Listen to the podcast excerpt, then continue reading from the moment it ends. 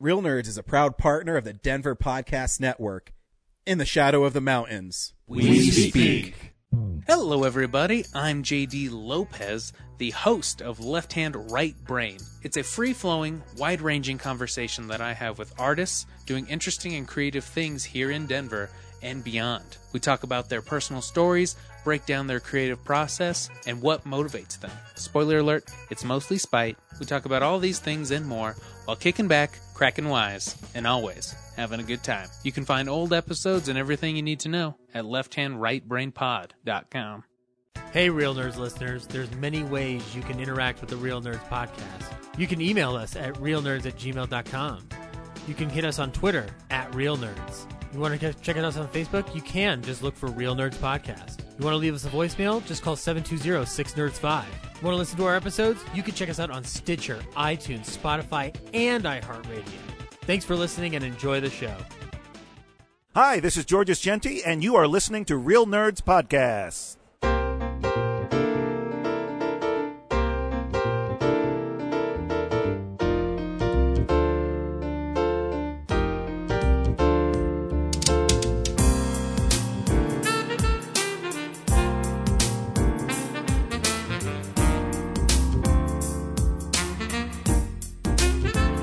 This is Real Nerds Podcast, and you are listening to Denver's premier movie review podcast. I am Ryan. With me is Brad. and Zach. and every week we go see a new movie and we podcast our experience of the world. And this week we saw Rambo: The Last Blood. You know, and uh, so we'll see if tell you if you should see the movie. Uh, that was a Stallone joke. Yeah, it was Yeah, subtle. but- I liked it was subtle, though. Yeah. It was nice. You looked at me like I didn't know what I was talking about. I was you just know? surprised, like you really like laid on thick with the Stallone accent, but you just kind of like skimmed the surface when you did it. So I was, Yeah. I was shocked. Well, I didn't turn Well- on the Stallone button on the board. Yeah. Okay. Turn it on. I'll do it again. Boop boop. And you know, like we watched last Rambo. You know, where I'm older in Mexico. I'm going to turn the know? Cary Grant button on now. Cary Grant. Boop. He's a man. I can't. I can't. I can't do. I can't do. I can't do Cary Grant really. They drew first blood. Um, Hey, welcome back. yeah. No. I, f- I can't believe I've been, it's weird when I'm gone two weeks. It's it's weird doing the show without you and Yeah. James. I I, mean, I know because you need the talent. Um, but I'll, I'll tell you a funny story. So, um, last week, uh, maybe two weeks ago, on Thursday, Laura came home from thrifting with her friend, where she goes to thrift shops, Ah, and then she's keeps on. She said, "Look what I got." I said, "Great, some probably meth head wore those." But anyways, so Kellen was playing uh, Super Mario Run on my phone, and so Laura came home. And she said, "Hey, I don't want to cook tonight. Can we go out to eat?" I was like, "Yeah, sure." Kellen wants to go to a barbecue place in Idaho Springs called Smoking Yard. It's really good if you're ever in Idaho Springs. And so he put my phone down somewhere, and I was like, "You know what? I don't need my phone because I'm just going to dinner with my family, and I was hanging out with my kid. Whatever. I mean, I really didn't want to hang out with my wife and my kids. No, I'm just kidding. Um, so I didn't bring my phone, and so I I came home and I was like, "Man, where's my phone?" And Apple Watch has a feature on it. You can ping your phone. So I I look at my Apple Watch and it has like a line through it. So that means Kellen used it and left it on, so it's now no longer being able to be used. So I said, that's weird. So for two hours I looked for it, couldn't find it. Put Kellen to bed. Laura went to sleep. I cleaned the whole house, top to bottom, looking for it. I never found it. So as you can see, I now have a brand new iPhone. Um, ooh, is that an XR? it is an XR. I didn't get the new new ones that came out the next week because when I went there, uh, so mine is usually a 256 gig one, uh, so I can put all my music on it. Uh, but T-Mobile doesn't keep those in stock. You have to order them, so that's really stupid. Um, so I said, you know what, I can probably manipulate some of my stuff. I don't need all my apps anymore. I was like, I need a ph- actually I need a phone for my job because I get dispatched and stuff, um, and they send me messages. So the lady said, "Well, you know what you can do is you can get a cheap phone, and then you can pre-order the new a- iPhone, and then you come back next week because we have a 14-day return policy." I said, "Okay, yeah, sure." That's not a bad idea. She says, "Okay, well, it's you know three hundred dollars down," and then she showed me the price of the new one, and it was twelve hundred dollars, and I go, mm, "No," and she said, "Well, you know what? You're in luck because I think this is like a sixty-four gig one. I don't know. Um, they just dropped four hundred dollars, so this was five hundred dollars, Nice. and so I got this one in red." yeah, significantly less space though, but yeah. Yeah, yeah, that, that's the only bummer. And I don't understand. I when I hook it up to my iTunes, it says that I have 20 gigs. When I look on the phone, it says I have six. So I don't know where there's a discrepancy between what iTunes is telling me and what the phone is telling me. Yeah, well, I mean, iTunes is being phased out, so I'm not even sure it's operating properly. Yeah, I mean, You, you say Hey- you had to clean the entire house to search for it. yeah, I think Laura just pulled the ultimate prank on you. to get you maybe. clean I, I, that. I mean, I still haven't found the phone. I have no idea. I looked through Kellen's like he has little toy boxes. Did you check your front yard? Yep. Hmm. I don't know when. Did the dogs bury it? No, because my dogs, my dogs don't really bury stuff. It, uh, she drags sticks and stuff around. Uh, Lincoln doesn't. Daisy does. So I don't. Hmm. And I asked Kellen what happened to it, and he said, "I don't know. I was playing with him." I'm like, I know. And whatever. Check the toilet. I mean, I actually paid that. The funny thing is, I paid that phone off three months ago. Ah, So the only bummer is, is it was a seven plus, and T-Mobile will still give you like two hundred dollars credit towards this phone for that phone. so that could have been 300. So it could have been yeah way less, but whatever. Oh well. Life goes on. I was gonna get a new phone anyways. Um, but like the face recognition thing is fucking crazy. Yeah, I actually turned mine off. Yeah. I, I I actually like it, and I like that it says notification. It doesn't tell you what the notification is unless I look at it, um, which is a kind of a nice feature too. Well, for a police officer, it's probably good security. yeah, and then uh, the new operating system now. It's I use the dark version because it's black and white and it looks way sharper. Um, this is how much of a nerd I am because I have nothing else to do but watch movies and do this and play Mortal Kombat. You know, it's fun.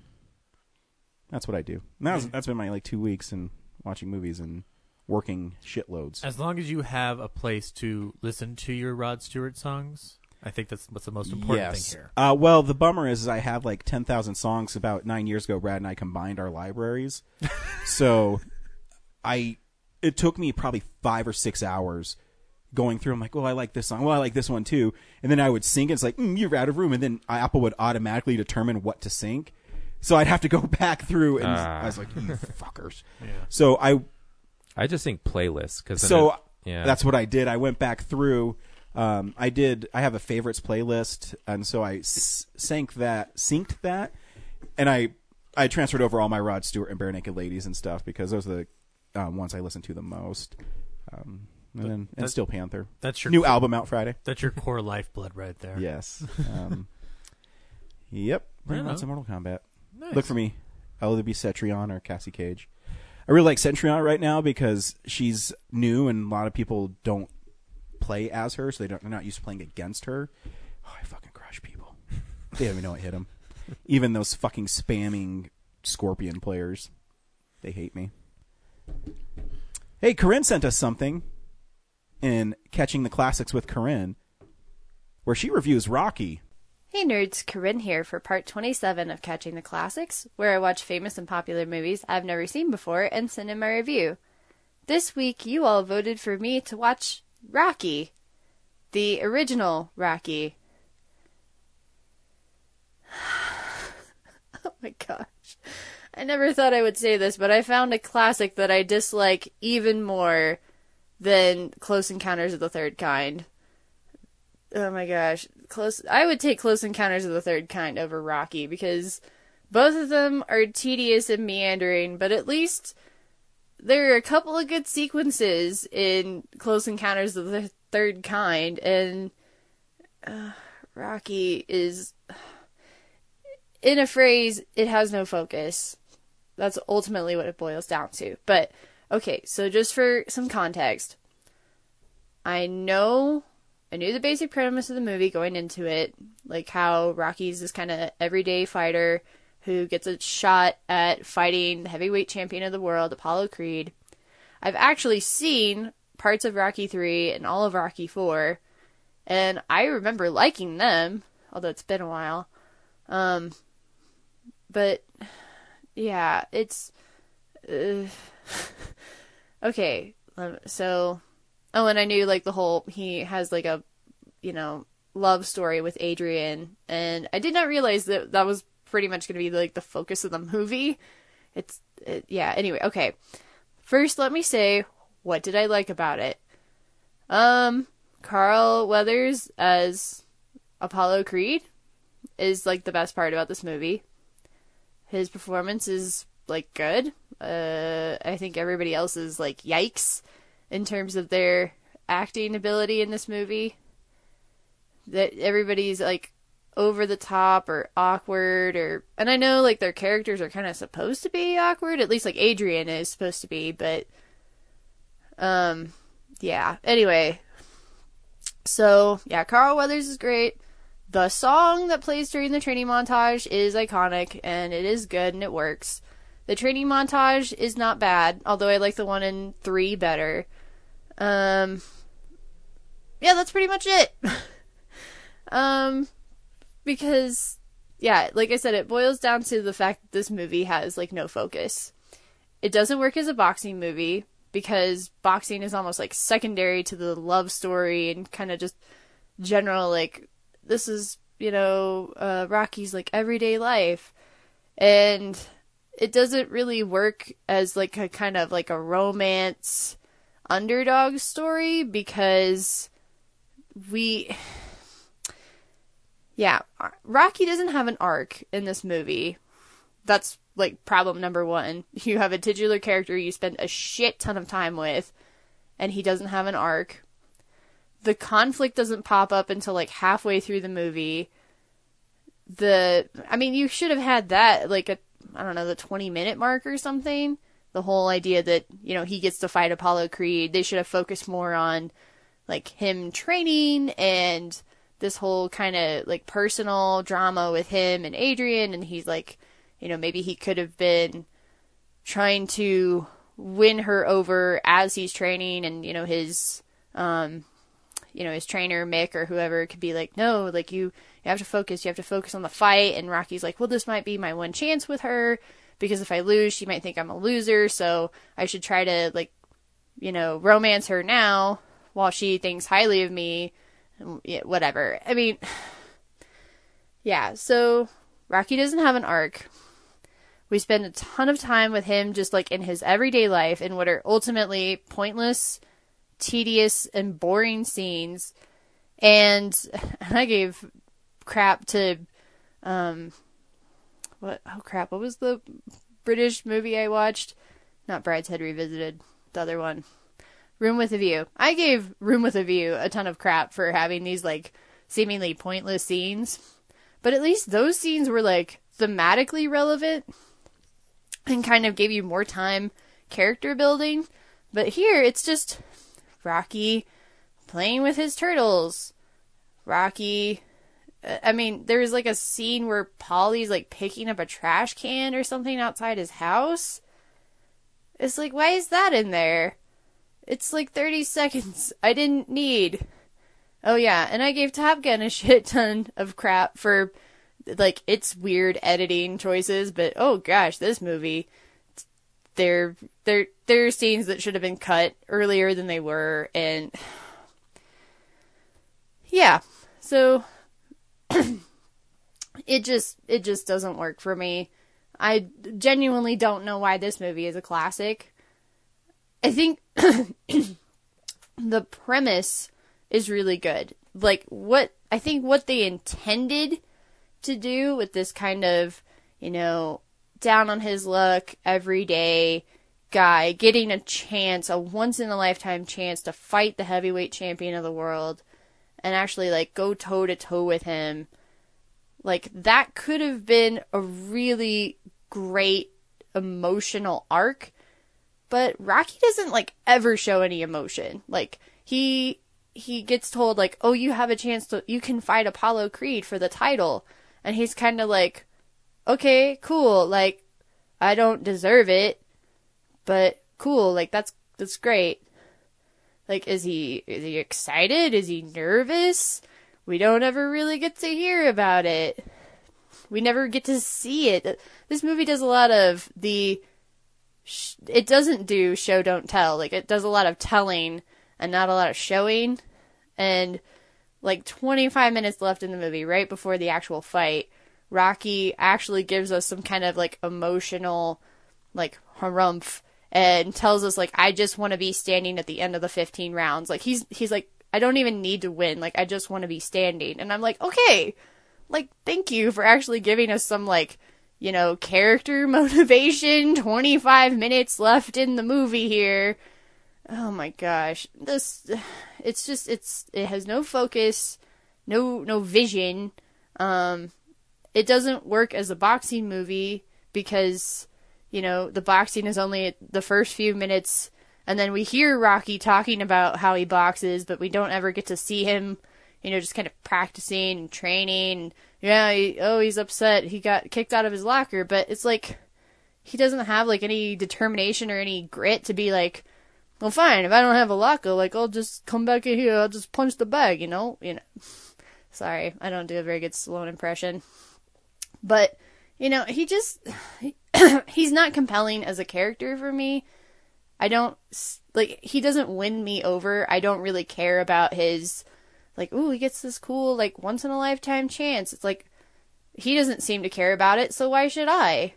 Until, you know, we get the whole I want to be standing at the end. Okay. Thanks for telling me now, right before the fight.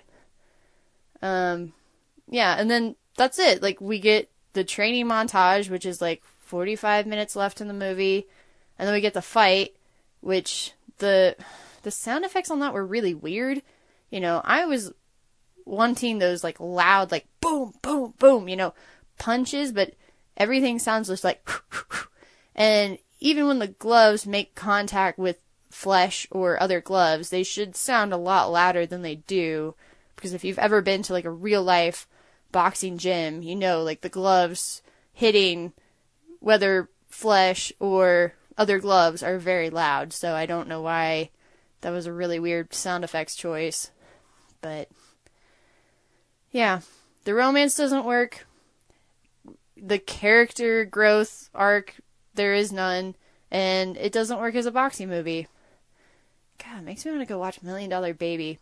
Oh yeah, every time they brought those little stools out, I thought a Million Dollar Baby, and I was like, that is actually like I a good movie. Like the first half of that is pretty great.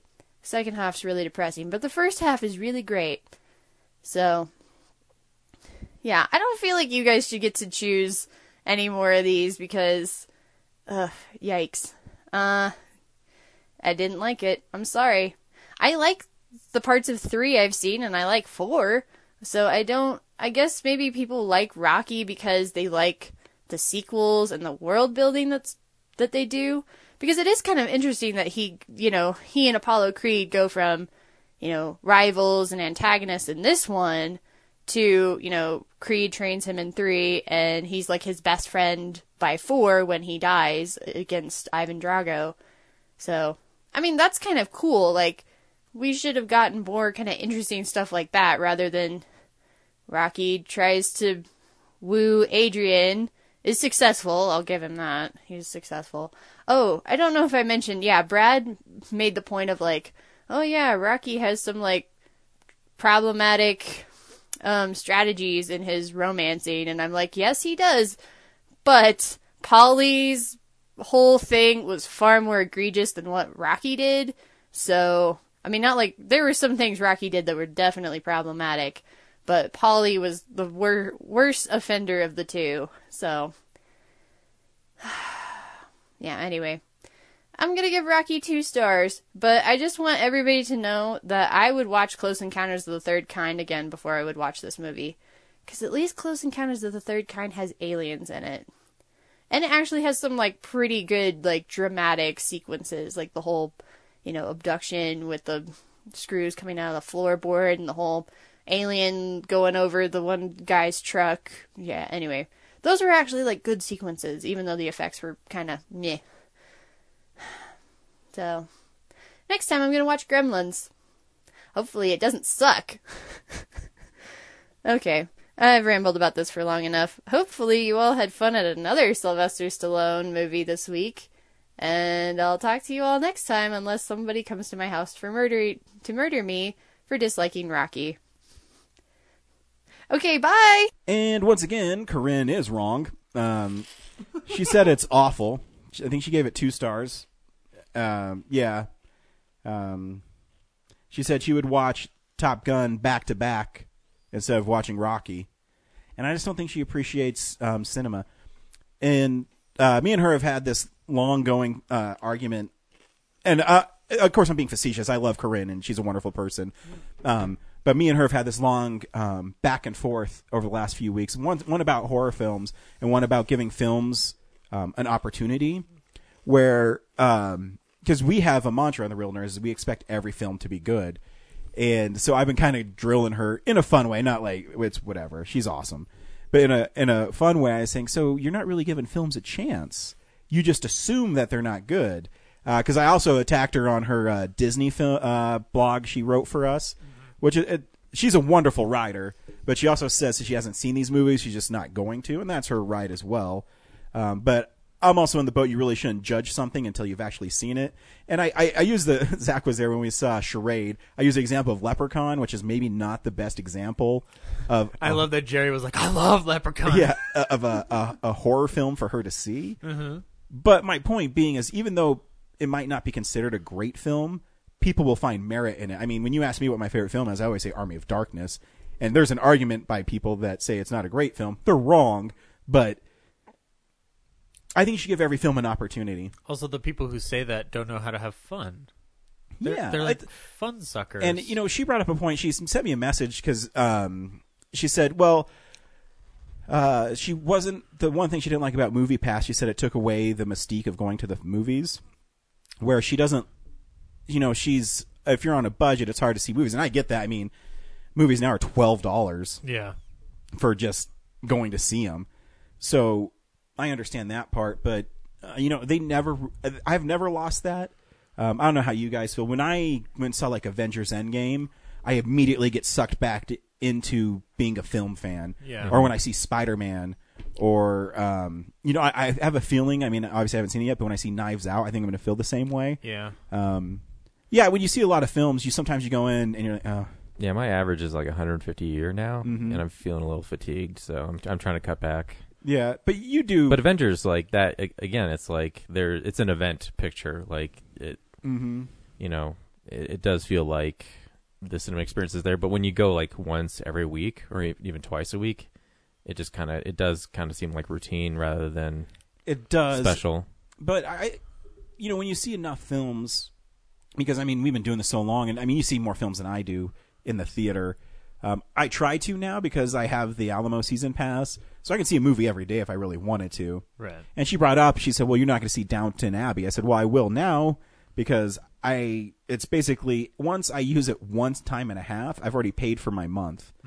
So everything after that is gravy. So I never wanted to see Hustlers, but I found out when someone I went to high school with is in that film, so now I, I'll go see it. Yeah. Um, I'll see Downton Abbey. I mean, I don't know if I have to have seen the show to know what's going on in it, but Just know that the middle class came uh, into existence. Not no no. no. um, Talk but- to, talk to James. He'll tell you. yeah. Uh, but you know, it's just me and Corinne have this really interesting conversation constantly about um, horror films, and she did. I told her a good one to start with because she likes Dan Stevens, even though it's not really horror as the guest, because I really like that film. It's more of a thriller, but it's um, Yeah, it's not really. but but for someone who's not a horror movie fan, I think it's not a bad entry into it, where it does have extreme violence and um, it's a slow burn, where it's not relentless in uh, hitting you in the face. but it's but it's prime. It's predominantly a thriller in that respect. So that's it's Oh, an yeah, easier it's- entry point, as you were saying. So- Yeah, so it's so I, I did I said a good one for her because she um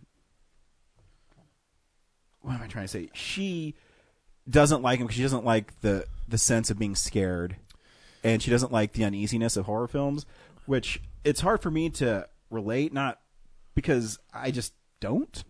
Right. If that makes any sense. Yeah. Um, I mean, like, I I I can get jittery, but like, I, I I find a way to move past it. Like, it's not every time, but like most of the time. I I think there's horror films that she like. I mean, it's not. There are there are really good films out there that have horrific qualities in it that I'm sure she's seen, but So I so she said at the end she said she was going to do Gremlins, but um, she's changed it to Grave of the Fireflies. What is that? It's an anime that's really Oh, sad. oh, that's right. Oh, you did mention that. Yeah. Yeah. I'm like I've heard this title before, but I couldn't remember it. But now that you say it's an anime, I remember you talking about it. Yep. Yeah. Get ready Um, to be really depressed. So yeah, so she's not going to do Gremlins, which she should have. But you know what? That's all right. Maybe she'll like it. yeah. Um, But Well- she's she's wrong. Rocky is an awesome film. I, I I love Rocky except for the the scene where he kind of, I guess, seduces Adrian. Doesn't play well in today. Like he kind of he kind of traps her. Yeah, it's well, it's a lot. uh, I forgive movies sometimes for that stuff because right now it's the. I've been reading a lot of articles because it's Friends' 25th anniversary of debuting, and a lot of people are rewatching Friends with um, 2019 glasses. yeah, And I, I know- get it's it was the seventies and yeah, I don't. That stuff doesn't bother me.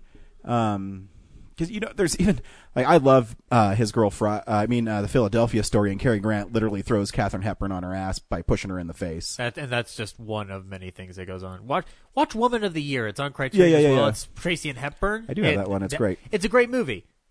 B- b- yeah. yeah. uh, so there's, it, but you're right. You know, yeah, I'm not boycotting. I'm just like when I watch it, it's Yeah, like I this mean- is less enjoyable when I watched it. The I first boycott time. Roman Polanski films because he uh, raped and drugged a young woman. Um, little Well, different outside the movie. Yeah, outside the movie. And you know, I, I've been talking to Zach because I'm doing. Uh, I'm almost done with Cary Grant. I think I have like four movies left. Um, my next binge is going to be Cate Blanchett, and she did a movie with Woody Allen, and uh, so I the last like two weeks I've been really digging into it. It's Like, is it okay if I watch these movies because um, I it's just weird. But then as I read it, it's more of that he's really weird and not really did anything wrong. It's just gross. it's it's a tricky situation. Yeah. There, there's a doc. I mean, I know you don't. there's a documentary you should watch, Ryan. Um, but uh, PBS did an American Masters on it. It's a two parter, and I mean, yes, it's there's a one sidedness to it, I guess, but it talks about it talks about stuff. It's interesting because I went through and I, I mean, Scarlett Johansson will still work with him. I went through and I read a lot of people's testimonies about him, and I, I, I just, at the end of the day, to me, it just seems like he's a creepy old dude. yeah. But I don't know. I don't know. So I, I was on the fence. I ended up getting the Blu-ray of Blue Jasmine because it was four dollars.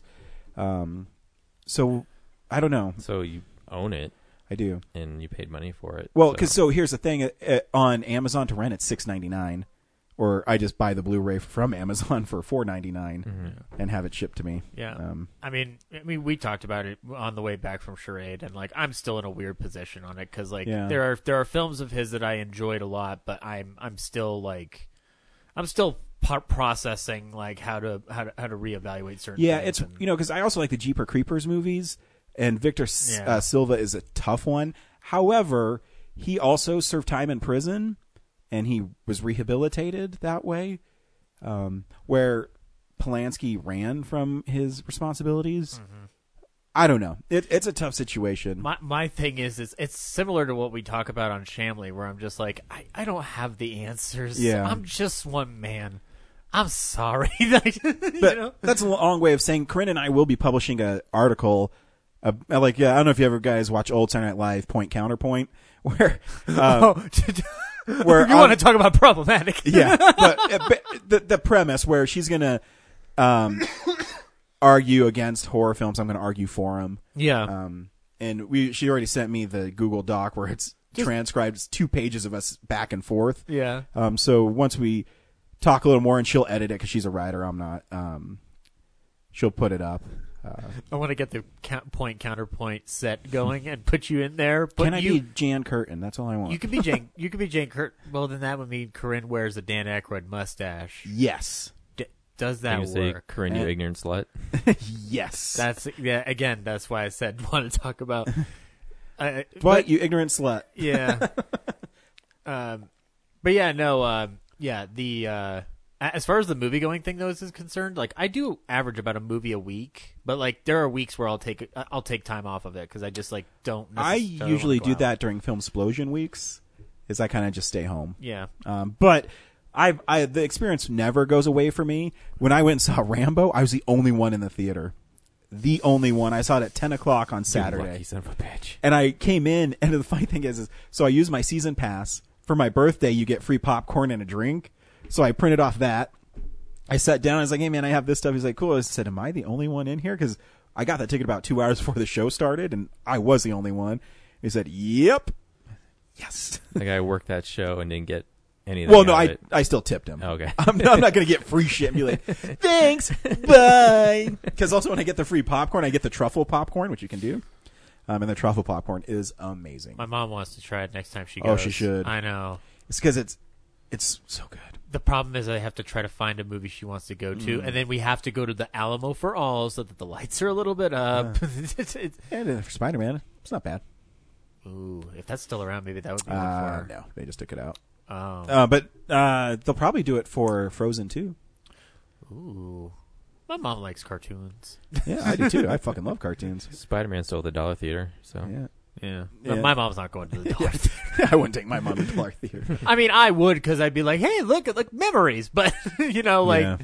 um, but yeah, you Yeah. know, what else do we do on this fucking show? Uh, hey, we talk about uh, movie news. I forgot to say that stuff. Corinne, thank you.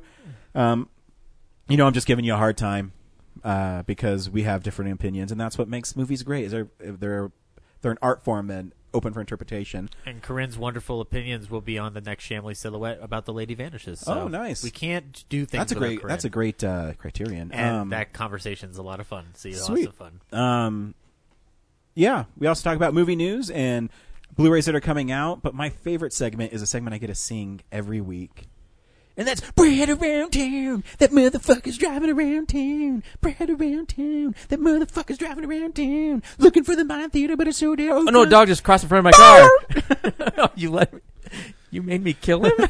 Man, that album got dark. Actually, one of my favorite jokes ever on The Simpsons is uh, when Homer steals the Lard Lad's donut and he knocks on his door and he says, "I don't have your donut. Uh, Flanders does." And so the Lard Lad goes back and forth, and then he gets all pissed and walks away, and he kicks the dog on the street, and it goes Into the atmosphere. into the atmosphere. Um, God, I fucking love The Simpsons. Uh, older Simpsons. New stuff's not too bad. I've been watching it lately. it's not as bad as people like. Oh, to no, bitch no, about it's on the fun. internet. I'll Good. take a bad episode of The Simpsons over The Blacklist any day. if they put the newer stuff on DVD, I'll watch it. They're It'll about be ten on- years it'll behind be on right Disney now. Plus. Yeah, you'll have thirty years worth of content there. I'm not gonna get Disney Plus. You're not? No, No, that's all right. I might cancel Netflix now that Glow's canceled. Do it. My wife likes uh, the Handmaid's Tale, so we have Hulu. But so I'm going to do the Disney and Hulu It- it's Plus. the bundle. Handmaid's Tale, Yeah. not the Handsmaid Tale. Whatever. I don't fucking know. Some chicks from a long time ago delivering babies. I don't even know what it's about. I've heard it's really good. I want to watch it. Oh yeah, my wife loves it. She cries It's every about time. depression. Yeah, it's something. I don't know. It's based on a book my wife likes. I've seen some episodes, but I think I, I don't know. If she wants me to watch it with her, I'll watch it with her. The only thing I won't watch with my wife is her reality TV stuff, like the Real Housewives and shit like that. Everything else, whatever. Hey, Brad, what's happening around town? After you killed the dog, you motherfucker. Let me clean this up and uh, we'll do the segment. Where'd Benji go? Oh, he's under Brad's tire.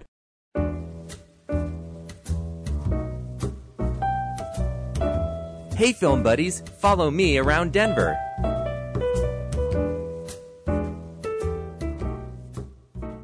I was holding him, and a piece of him over there. There's a piece of him over there. I can't find his fucking legs. Thanks a bunch. That's not cool. That's a really serious scene in that movie. Oh, it's a great scene in that movie. Uh, yeah, the uh, drive-in. Uh, I guess it's still doing it. Chapter uh, one and two, followed by Scary Stories to Tell in the Dark. Uh, Wow, that's about three that's their lineup. Yeah, Fuck, I should go do that one. I know. I'll tell you about it when I'm when I'm watching. All right. Um, and then I heard a little rumblings that they're going to do another double feature uh, for the season called Zombieland. Ooh. Not sure what week that's coming up, but stay tuned. There's a really funny uh, TV spot for Zombieland where uh, Woody Harrelson's all pissed off because, um, uh, What's her name's boyfriend's a yeah, yeah, as a what uh, pacifist. pacifist. Yeah, And he's he's talking about how he wants to shoot him. It's fucking awesome. doesn't hate them. He just wants to kick their ass. Yeah. Uh, yeah. So that's the drive-in, and then the Esquire is midnight is the Warriors. Come out and play. Yep. Every time you hear the Warriors, someone Some has to say asshole has to say it. I like that movie. I'm going to say some random quote from the Warriors. I don't know another one. I've seen it once. it's a good movie. It's all right. That's all right. That's fine. That's See, fine. me and Brad are in. I'm a lone step a warrior, in my opinion. Nope. File No. it. Yeah, done. And uh, yeah, that's what's going on around town. Nice. Hey, I wonder what's movie news is happening. I bet Zach's gonna start off with something fucking depressing as fuck. Yeah, a lot of deaths. I know. Guess what? They're never gonna hear it. It's real news. You know, um, actually, so I just got that. um, well, if you were thinking that a new Texas Chainsaw Massacre might be depressing, I don't know. They should reboot that. They've only rebooted it like seven times. Yeah, it looks like uh, Fede Alvarez is producing it. I'll see it. yeah, I mean, I, will see. It. I I own them all except for. do you own the Adam Marcus one? I do. I got it for $1.75 when Tradesmart was going out of business. and then I'd watch it like halfway through. I'm like, mm, can't do it. He's producing a documentary about uh, Jason Goes to Hell that he's it's on a GoFundMe page. Wait, he's producing it? Yeah. Um, Oh, He's talking about how hard it was for him to make it, and I'm sure he's going to tell us how wrong the fans are about his vision in Friday the 13th, like he always does. I'll watch it. Oh yeah, no, I will. But I heard he's also awful to his actresses, and that Sean Cunningham had to film. Did Did you read Crystal Lake Memories? Oh yeah, yeah, yeah. You re- you gave it to me. Yeah, To uh, read, yeah. Uh, Sean Cunningham had to film scenes with uh, that one lady when she's in the shower, uh, the lead actress, Yeah, because Adam Marcus is a piece of shit. Mm. Pretty much what he says. That's a summary of what he said. yeah. Um, No. Yeah, whatever. I'll Anyway. watch it. Yeah, no, the uh, the only thing that that doesn't it doesn't concern me. It's just more of just like again is it's going to be a direct sequel to the 1974 one, which that's what Marcus's one was, quote unquote. Um, and I know why they're doing it. It's Isn't because Chainsaw Two a direct sequel? yes, but you know what I'm you know what I mean. They're if they bring back Bill Moseley, I'll be really excited. That'd be wonderful. But no, this one's like i i- it's following the same vein of the Halloween reboot, where they're just like, let's make a direct sequel to the original and create our own offspin. Hey, I like Fede I- Alvarez. I- I- so- oh, I love Fede Alvarez. I'll see any slasher film usually. yeah. Uh, I'm only bringing up this casting news because I love this cast, and it's Wes Anderson's The French Dispatch, which is going to be his new film, has a pretty friggin' amazing cast. You got Uh, I think you can say that for all Wes Anderson films. this one, no, this one though. Even his early stuff, Bottle Rock and stuff, his cast was amazing. Oh yeah, absolutely. But this one I think might be my favorite. You got Del- Benicio del Toro, Frances McDormand, Jeffrey Wright, Adrien Brody, Timothy Chalamet, Léa Seydoux, Tilda Swinton, um, uh, Stephen Park, Owen Wilson, Bill Murray, and Christoph Waltz. So almost everybody's worked with except for three people. Yeah, Awesome. but I That's want awesome. Christoph Waltz in Wes Anderson land. Yeah, I yeah. want Christoph Waltz in most things. Put him in Jay and Silent Bob reboot. See how that works. I'm down. he can do anything. Um, but yeah, uh, Ryan, do you want an Office reboot? No, Okay, well, the Peacock Network is, and, and and I wish that was just the terminology for NBC, but that's their streaming service now. It's called the Peacock. it's creative. It's better than NBC Universal. That's that's fair. Um, but yeah, they're thinking about rebooting The Office because Yeah, I mean it makes perfect makes finan- sense. it makes perfect financial sense. Yeah. Um, Jon Favreau said in an interview he wants to make a new Star Wars holiday special, and I say sure. Why the fuck not? And I'd say, sure, Jon Favreau, you make billion dollar movies, so whatever you want. yeah, exactly. And is and also just like, can you just make sure it's just as batshit crazy as the first one? Have you watched the first one? Uh, yes. Ah, In parts on YouTube. Bea Arthur singing a canteen song about last call is one of those things that I will just never get out of my head. Yeah. That and Harvey Korman doing an alien cooking show. I mean, man's got to eat. Um, um, and then the last two pieces of news that I have, uh, we had some deaths. The first one, uh, Aron Eisenberg, who played Nog on Deep Space Nine, has passed away. Um, so that uh, season Out of all the eight alien isn't races work. he was, he was the most human. Yeah, yeah, good job. Yeah, yeah, Like like that callback to Star Trek. yeah. I mean, it's the original series, but yeah. You know, still callback. It's still Star Trek. It counts. Um, uh, It's, but it's interesting because in the documentary that the new season eight storyline, he was the first to die. yeah, which, did he did he have a uh, disease around? Because he was pretty young. he was He's 50? fifty. Yeah, Um, that's pretty young. Yeah, I don't know. Sad. But he um he's actually his interviews in the documentary are pretty harrowing because like fans did not like him. Um, What? fans didn't like him. Really? I remember hearing that in the documentary. He got shit thrown at him, Literally shit. like you know, like insults and Oh. things back and forth. I forth. don't remember that at all. I remember that. I know he's Thought really someone took a shit in about. their hand and threw it at him. like That'd he be fucked loved up. the Yeah. cast in the series, so Oh. I think it was really important to him. Um, maybe I'm remembering it wrong, but I I remember him getting emotional at one point in the documentary. So Are you sure you're not like projecting onto yourself? Like you think you get a lot of shit thrown at you, and it's possible. I know I'm a piece of ass. shut the fuck up, Zach. You're a piece of ass. wow, Zach, easy. This is what happens. He, he, he goes, works out, loses like 85 pounds, and he's like, I'm, I'm such a nice piece of ass. Fuck no. Can't do anything about the face, so the the body doesn't matter. It Uh, doesn't matter it's what's upstairs and how big your wiener is.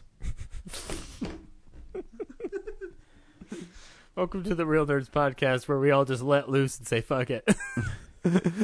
um, This is a very unfocused podcast. it's fine. Sometimes you need that. Uh, the last piece of news, though, is the saddest: is uh, Sid Haig passed away um, apparently on Sunday.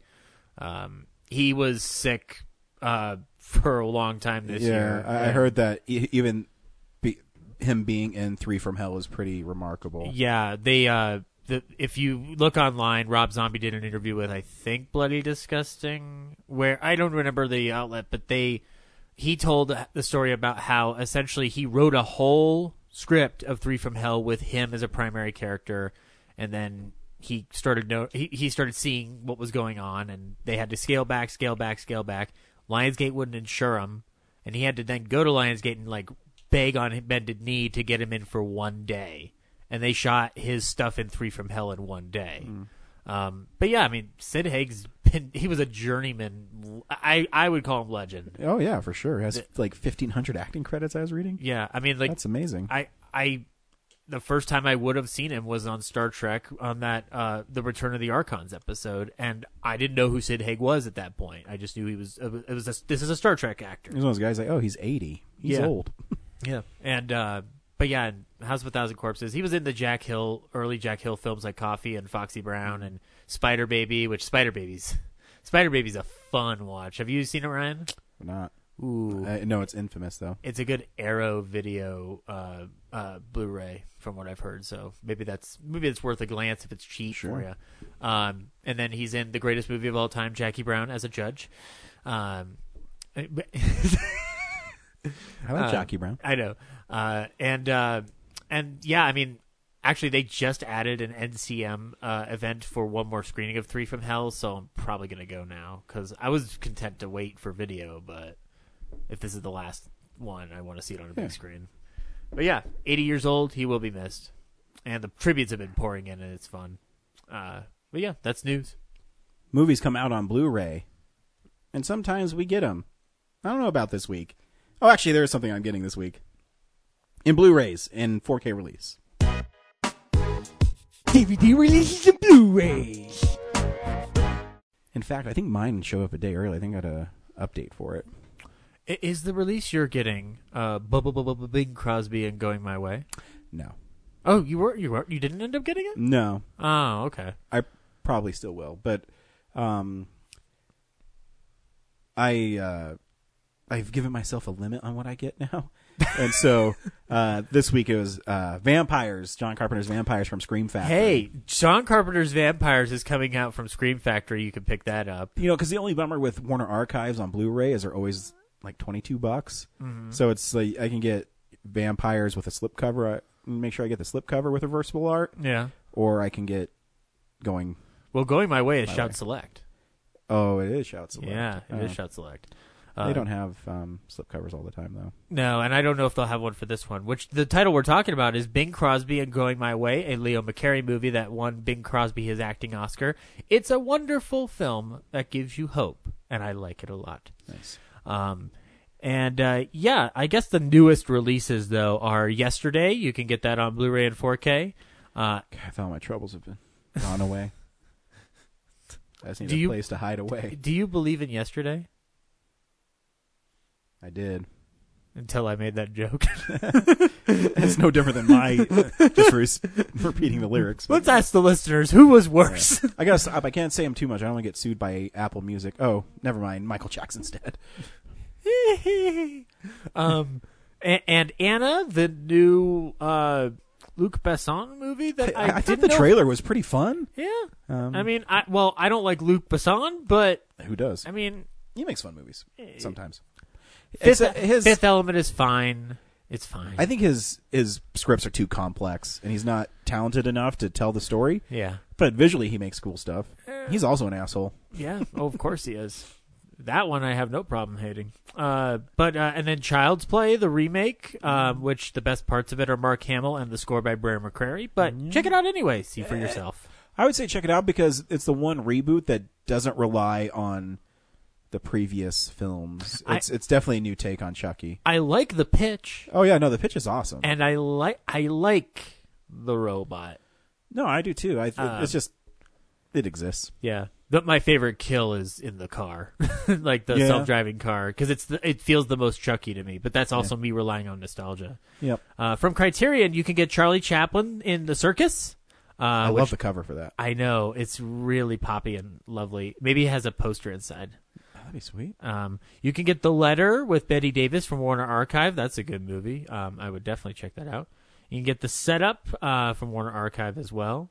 Uh, you can get an anniversary edition of Sleepy Hollow from Paramount, and I bring that up because hopefully it's a better transfer from the one that I have on my shelf right now. The box art's badass. I know it's really really cool. Do you like Sleepy Hollow? It's all right. All right, cool. I, I mean, I, I like violent films, so yeah, that's a good old like Hammer horror tribute. It's the one Tim Burton movie. I'm like, his aesthetic works really well for this film. Yeah, I I agree. It, it it's perfect for him. Uh, Major League Two is getting put out on Blu-ray. I know that's the Warner Archives one. Maybe I'm thinking of, and it's or maybe Sony, and it's like 24 bucks with no special features. And, and back to the Thanks. minors. I, I guess the question is like, do you watch the second one often enough to no, justify that? no, I would never buy that movie. It's not that good because they went from R-rated Major League to PG-rated Major League Two. Anyway, uh, you could fuck also that. you could also get Shaft on Blu-ray, the the new Shaft that came out. Um, I forgot that came out. I know, and I want to go. s I want to watch it still, um, even though I've heard it's a little uh, unaware of the world. But uh, and then the last thing is the best thing. Uh, there's a mini series uh, by uh, Stephen King and Mick Garris called The Stand, and it's coming out on remastered Blu-ray. Pick that up. I That- think that's a Warner Archives too. no, it's Paramount. Paramount. Paramount CBS. Um, but yeah, no, that I love that miniseries a lot. Um, it's not That's like alright. it's it's not anything to do with like a Stephen King or even a Mick Garris. For some reason, I just like I get sucked into it. I want to see the new one, uh, even though I the the casting in that first one is really really good. Like Gary Sinise and Bill Fagerbakke in it, and it's really good. Ruby Dee's in it, and she's amazing. So anyway, unless I'm missing any releases, that's Blu-rays. We also watch films throughout the week in a segment we call "Films We've Been Watching Throughout the Week," and we'll talk about on our podcast. So, uh, yeah, this is the stuff we've been watching. Brad, what'd you watch this week? Zach, what'd you watch this week? Uh, no, no, I got Are it. you good?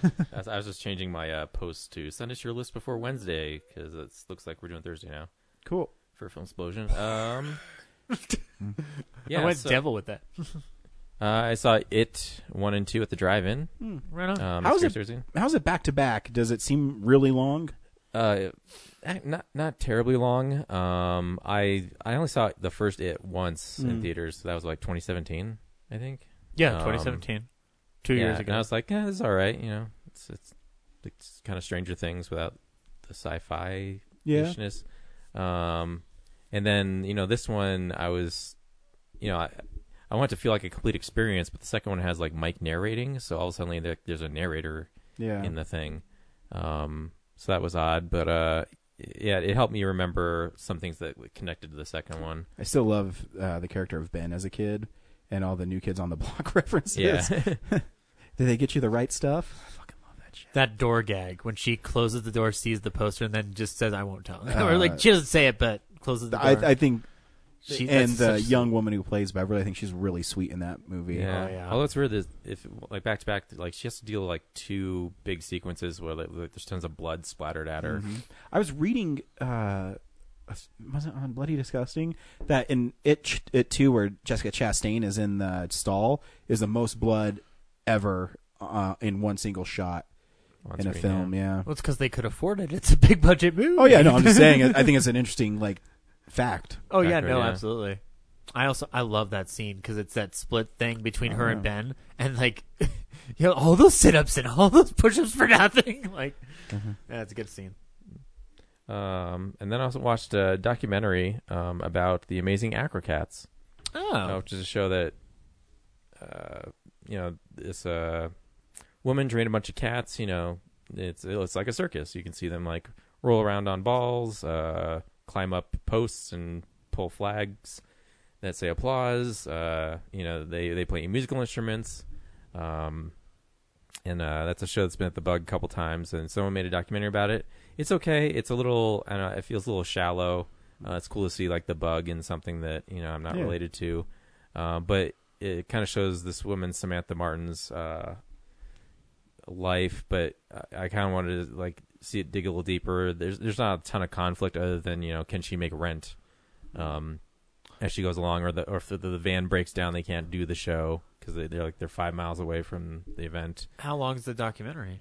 Well, It feels it's pretty short. It feels like maybe an hour and ten, maybe hour twenty. Was it like on Prime or something? Uh, it was a Blu-ray that someone gave me. Oh, um, okay. It is on Amazon. You can get it. Um, I don't know if it's a Prime streaming thing, but you Is it get nine on- dollars because cats have nine lives? No, Okay. no, it costs more to make a Blu-ray than that, and they're not going to lose money on it for a joke like that. uh, so that's why I'm not good at business. So, uh, yeah, it's, it's very surface level stuff. I Mm. kind of we should dig deeper into how the actual uh, circus gets put together. You know, like she had she has an assistant for some of it. You know, the big conflict is you know this is Samantha's dream, not her assistant. So her assistant's you know looking towards getting married and moving on and stuff. And um, yeah, it's it's a couple of years old because like one of the other things is the, the van breaks down. She does a Kickstarter. All the fans help her buy a new one, um, and the new one isn't the one I saw at the bug last time. So she's upgraded since then. So it seems like she's doing pretty well. It also talks about her parents and um, like what no mom has Alzheimer's and like they both passed really close together. Um, and one of the cats had cancer, like her favorite cat. So stuff like that. Um, yeah, and then uh, I uh, watched the Between Two Ferns movie. Me too. Yeah? yeah. I'll say that for last then. okay. Um, so for uh, leading up to um, the movie this week, uh, the Alamo offered a Rambo marathon. Uh, so First Blood through Last Blood, all the way through, uh, eight hours I think, straight. It's a lot. Um, It's a lot of people dying. yeah. Speaking of that, um, so First Blood is like a masterpiece, Mm. great film because it's really it's based It's a character book. study. It's a character study of a war vet with PTSD and uh, abusive law enforcement that don't understand Yeah. um, that at all, and they're just bullies. And it's really interesting that uh, PTSD has been around for so long. I mentioned this. I, I watched a Cary Grant film called Eagle and the Hawk, and it deals with it a lot and the effect on. And that movie is 1937, and I mean it never caught traction like Rambo. And you realize that this has been talked about, and they even talk about it from um, you know World War One and stuff, and why there's a stigma about people that came home and they're not dealt with properly. It's a really sad thing, and I think that's why Ram uh, First Blood is really powerful. yeah, Bec- and Stallone is amazing in that movie. yeah, Yeah.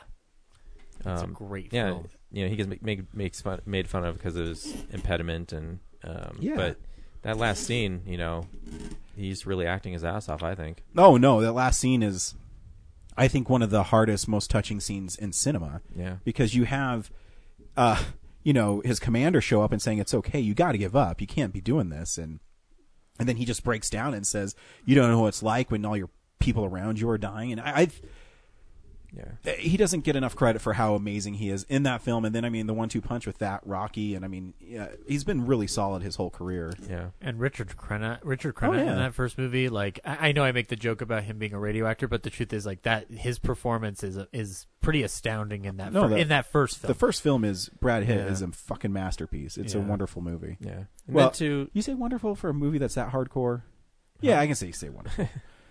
Uh, and then two is uh, it's not one of my favorites, uh, but it does it still has something to say about prisoners of war Yeah. and um, the It- government kind of you go through the Screwing whiplash around with that. because how was that watching them back to back? Because you're seeing like this gritty drama, basically. Yeah, he's slowly becoming a superhero. Yeah, and then you go into Rambo 2 where he's just mowing fuckers down. Yeah, it's still it's still more grounded than the other three, but um, uh, it is more like, you know, he's becoming an action. Like in Yeah, first place, like he's not an- an action hero. He's just Yeah. a guy.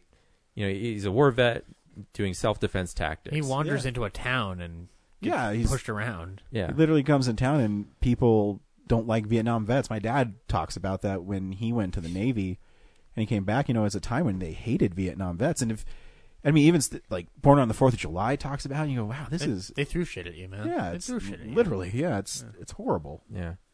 Um, and the two, you know, uh, yeah, it's it's all it's guns out. Like, Yeah.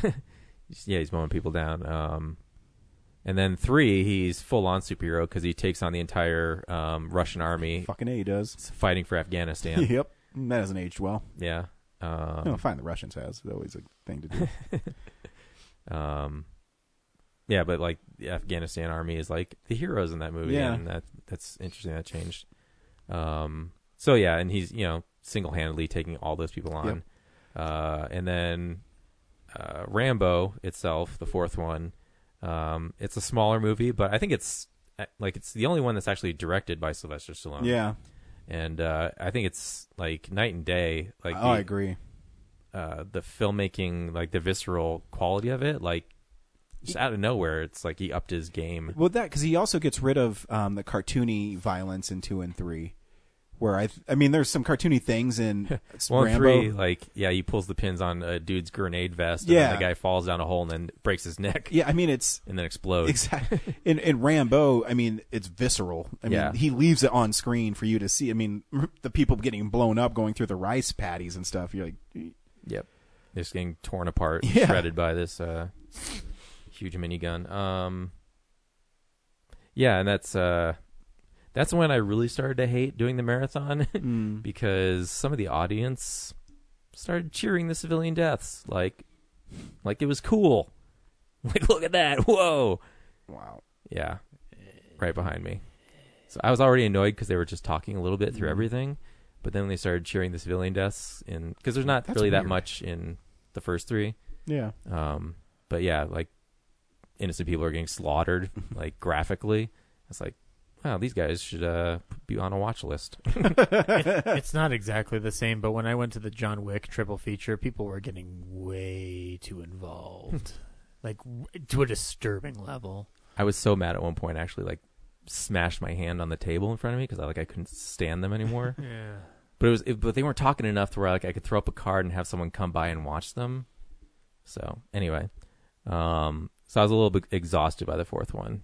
Um, and then you know I had I've had a lot of fun in the past like watching the graphicness of that movie, but now it's just it kind of feels like you know it, it's impressive because it's a lot of it's digital too.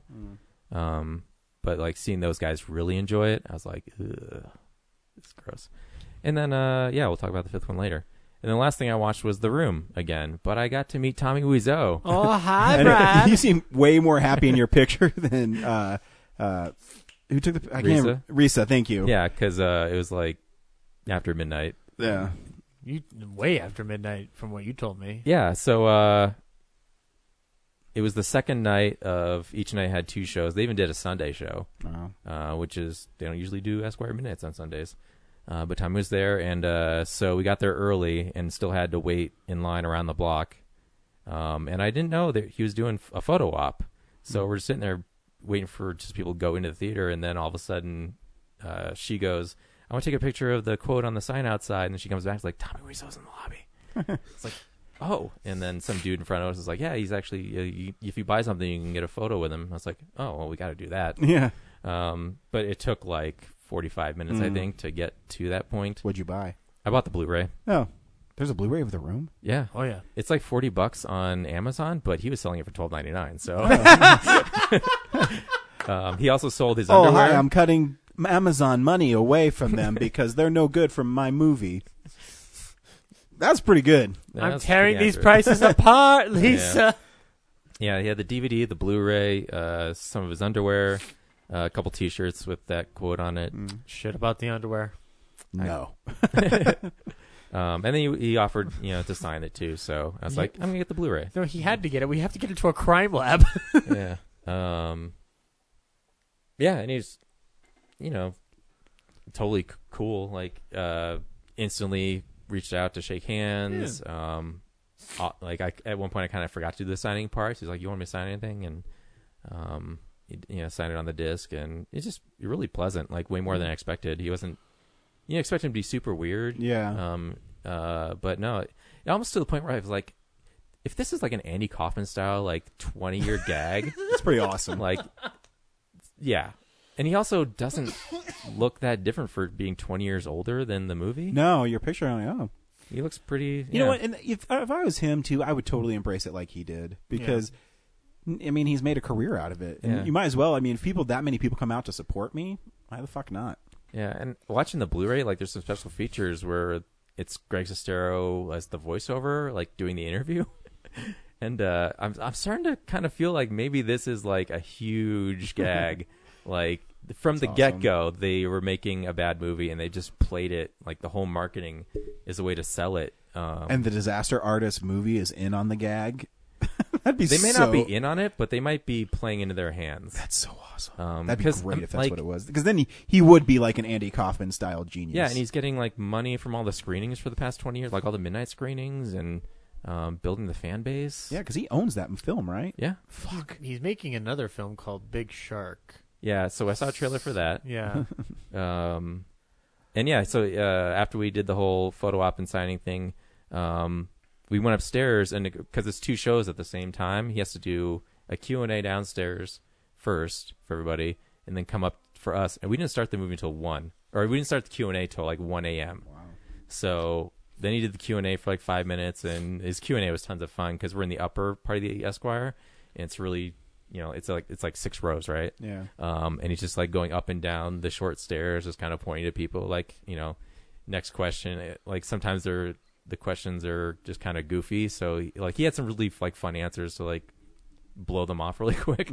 like someone asked, uh, "How many belts are you wearing?" He's like, "Can't you count?" Like, like yeah, you can you can see them and count them yourself. Um, I asked him if he could be half animal, what would he choose? And he said tiger. Like, Nice. didn't even have to think about it. Um, and he's on his, the airplane home. He asked me good question about Tiger. And some people actually, actually ask some really thoughtful questions about like uh, you know if, what what movie left like what role would you like to do and stuff. And um, they weren't all weird answers. They were just like actually thoughtful filmmaking things. Um, so yeah that was cool. Nice. um, yeah. I won't give you the Blu-ray though because I want you to watch it with a live audience because Fuck you then. it's the only way to watch it. I guess I watched a little bit of it on Blu-ray and it was a different movie without people's commentary so I don't know if I want you to have that experience and uh, yeah, that's all I watch. Oh, yeah, Between Two Ferns. Um, How is it? it's bizarre, yeah, but funny. it's Ooh. it's really funny in a lot of places and kind of just kind of meh in a lot of other- other I love but Will Ferrell. Will Ferrell in it. I love Will Ferrell being like, A total fucking dick yeah, like a huge like mega for producer. Funny or Die. yeah, What- like he what rolls is- up on that. What does he say? He's Segue. like, you get the clicks, you get the money, you get the money, you get the white, you get the white, you get the purple. The purple around you. And he shows up to uh, the public access thing where Between Two Ferns is being filmed in the stretch Hummer, and then he gets on an electric scooter, and he's all pissed off because Zach Galifianakis flooded it with Matthew McConaughey, and Matthew McConaughey died. yeah. For a little For a bit, little bit. they revived him. Yeah, yeah. Actually, my thing, I fucking, I'm like so in love with Brie Larson right now. But she has, uh, you know, Zach's interviewing her, and he says, "I mean, what Captain Marvel? That's a stupid name." She says, "What's your superhero, Captain Crunch?" it's funny. Yeah. And then, like, even the the meta jokes where Jon Hamm is doing a signing at a church because he doesn't say no to anything. yeah. um, so, yeah, I think the best parts are just the interviews themselves. Oh, yeah. uh, everything around is just kind of like yeah, they're yeah, it's there. they have to go cross country to uh like Will Ferrell gives them the option of look I won't fire you uh or whatever if you can get 10 more shows for me and then if you do that I'll make you, I'll give you a lifetime channel talk show yeah. um And and- but I love the end. Eh, fuck you, Zach. Um, so uh, where he's uh, they go and they finish the thing. They go see Will Ferrell, and he says, uh, Tokyo time, so fuck you. and then just cause of somebody says, here's your contract to sign. And he's like, oh, I was just messing with you. Yeah, there's your Yeah. contract.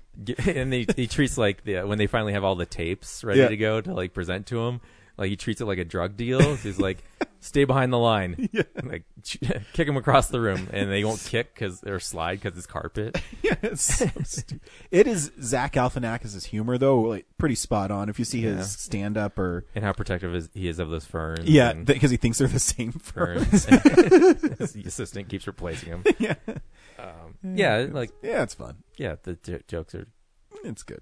Trailer looks the fun. I insults can't of wait all to the watch it. celebrities are pretty fun Oh yeah, I mean, his actual interviews are always great. yeah I love that. I mean, it's not in the movie, but his Steve Carell one's probably my favorite one. Should check that one oh out. Oh yeah uh, and then yeah the, the credits has the gag reel of yeah. the interviews that didn't go well Yep. um, yeah it's, it's worth a watch Yeah. Sweet. It's on Netflix. Oh, I- I'll just go because you know I have tons of shit. Ryan, what did you watch this week? settle in here Um, yeah. Hold on to your butts. Um, Jurassic Park. Got that that is a reference. Jurassic Park. Uh, so I'll just do these in the order I have them on uh, Letterbox, so it's not going to be any um set order. Mm-hmm. Uh, I watched the Last Out- Outpost with uh, Cary Grant, um, and in it he plays a British general during World War One, Mm-hmm. uh, and it deals with um, India as well. Um, This is the Claude Rains one, right? yeah, Yeah. Claude Rains is really great in it. Um, the I'm trying to remember exactly what happened. It's been so I saw it two weeks ago. But basically, uh, they're part of this um, outfit that has to that's being overtaken during World War One. Um, it's between um, the Indian people um, and I can't even remember. But basically, Claude Rains and Cary Grant don't like each other. They're feuding um, commanders. Um, and then at the end, uh, Claude Rains realizes that Cary Grant's really. Oh, that's right, because Cary Grant is in love with his wife, Claude Rains' wife, and she's in love with Cary Grant because Claude Rains is some asshole. And um, that that checks out. yeah, and uh, so then they get into a, a gun battle, and um, then how it shakes out, you'll never know because that movie is 84 years old. No, uh, uh, You mean I can't watch it ever? yeah. So they they end up getting this fight, and Claude Rains saves Cary Grant's life while he dies, and then he ends up marrying Claude Rains' now widow. So it all works out in the end. this one's on Warner Archive, right? Uh, it's a TCM. Oh. but I got it as part of That this 18, 18 film yeah. collection because on their own the TCM stuff is like 20 bucks. Yeah. That's really expensive. Yeah. Um, I'll have to borrow it from you, you can. Um, and I will. uh, it chapter two was good. Um, it missed the heart of the first one, which I had a feeling that it would because uh, it's harder to care for adults than it is for children in peril. Um, there is some great moments in it. I also I, I have problems. The, uh, the problems I had with the book um, aren't really in the film because they exercise a lot of the crap. Yeah, I thought because when you told me the what the it actually is, I Yeah. was like, how are they going to pull that off? And I felt like the movie did it pretty well. Yeah, no, I agree. Th- My only problem is, is I know he feeds off fear, uh, but And you're when sitting there going the whole time, like, guys, you know what the solution to this is, right? Like, Yeah. in your head, yeah, and then and then at the end they just say we're not afraid of you, and he goes woo woo, and he shrinks all small, but he literally just killed some dude at the same. Why does he just like swipe them all? That's my biggest problem with it. I I, I think Bill Skarsgård is amazing though. Uh, the scene with the little girl underneath the bleachers is really chilling. Um, But because also un- almost unnecessary. I was talking about this Oh, with someone else because it, I- it felt like it was in there t- for people who didn't see the first one. I also think it was in there too because Pennywise went away for a while. You know, we had to put another scene in there why you're afraid of Pennywise yeah. because, uh, but he's really good in that scene. Um, so yeah, I mean it's it's a good movie. I, I think uh, Bill Hader is amazing in it.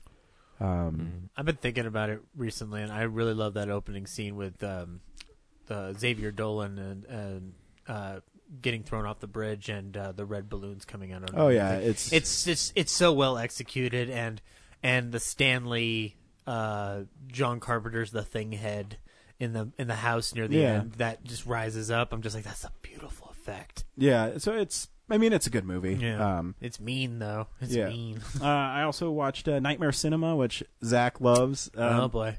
Not in love with it like Zach is. Uh, But did you like it? I, I liked it. Okay. Um, I'm trying to think of what. I, Which one did you hate? um, I thought the one with the lady uh, who's getting plastic surgery was pretty weak. Um, I really liked the black and white one with the lady uh, going crazy. Oh, David Slade's one. Yeah. Yeah, that one was really well made. Yeah. Um, yeah, that's maybe that's my favorite one. Mm-hmm. Um, the wraparound story was meh. Um, I thought the uh, the kid, the one with the kid who got um, oh, um, shot. Uh, uh, that's Mick, Mick Garris's one. It's Yeah. the one at the very end. Yeah. yeah, I think that one's pretty haunting Mm-hmm. because it's um, even though I thought it was an interesting take that it's you know his mom is the one who wants him to die because she doesn't want to be without him. Mm-hmm. So in, in the short, uh, these this family is um, carjacked by this dude who shoots him to death, Mm-hmm. um, and the little kid gets shot and he survives. But part of him surviving is now he's haunted by uh, dead people, and one of the and this one dead person who's his mother is trying to force him to die so she can be with him. And I thought that was a pretty interesting take on it. Yeah, it, it's it's got like the the heart of a Stephen King idea in it, with, Yeah. within it, and uh, uh, I've I've been watching it a couple times. Like I I really like Kitamura's segment with the in the church because it's just so ballsy, but. Uh, I really, really like Brugués's one at the beginning with the um, uh, the um, the welder. Um, Oh, yeah, the welder's the welder's fun. It's a twist. Yeah, it's, it's a fun one too. It's a fun movie. Yeah, I'm glad Uh, you liked it. Yeah. Uh, I watched Enter Madame, which is also another Cary Grant film, uh, where Cary Grant marries an opera singer, and she becomes a really big deal, and he's not anymore. So that's basically their trials and tribulations um, of them being married, and she's a superstar. It's all right. Um, Oh, is it like a it's like a Star is Born? yeah, it, yeah, not as good. Um, uh, Big Brown Eyes is also another Cary Grant um, film, but it, it's I actually really like this one. Um, in it, um, Joan Bennett plays uh, uh, manicurist, and she uh,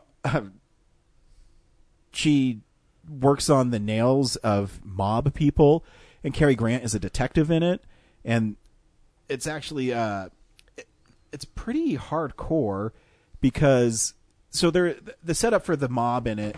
So the mob, there's this jewelry uh, theft that happened, and the mob wants these jewels, and they want one hundred forty thousand dollars for it. So they this is pretty early in the film, and they meet in a park, and the one gangster thinks he's being double crossed.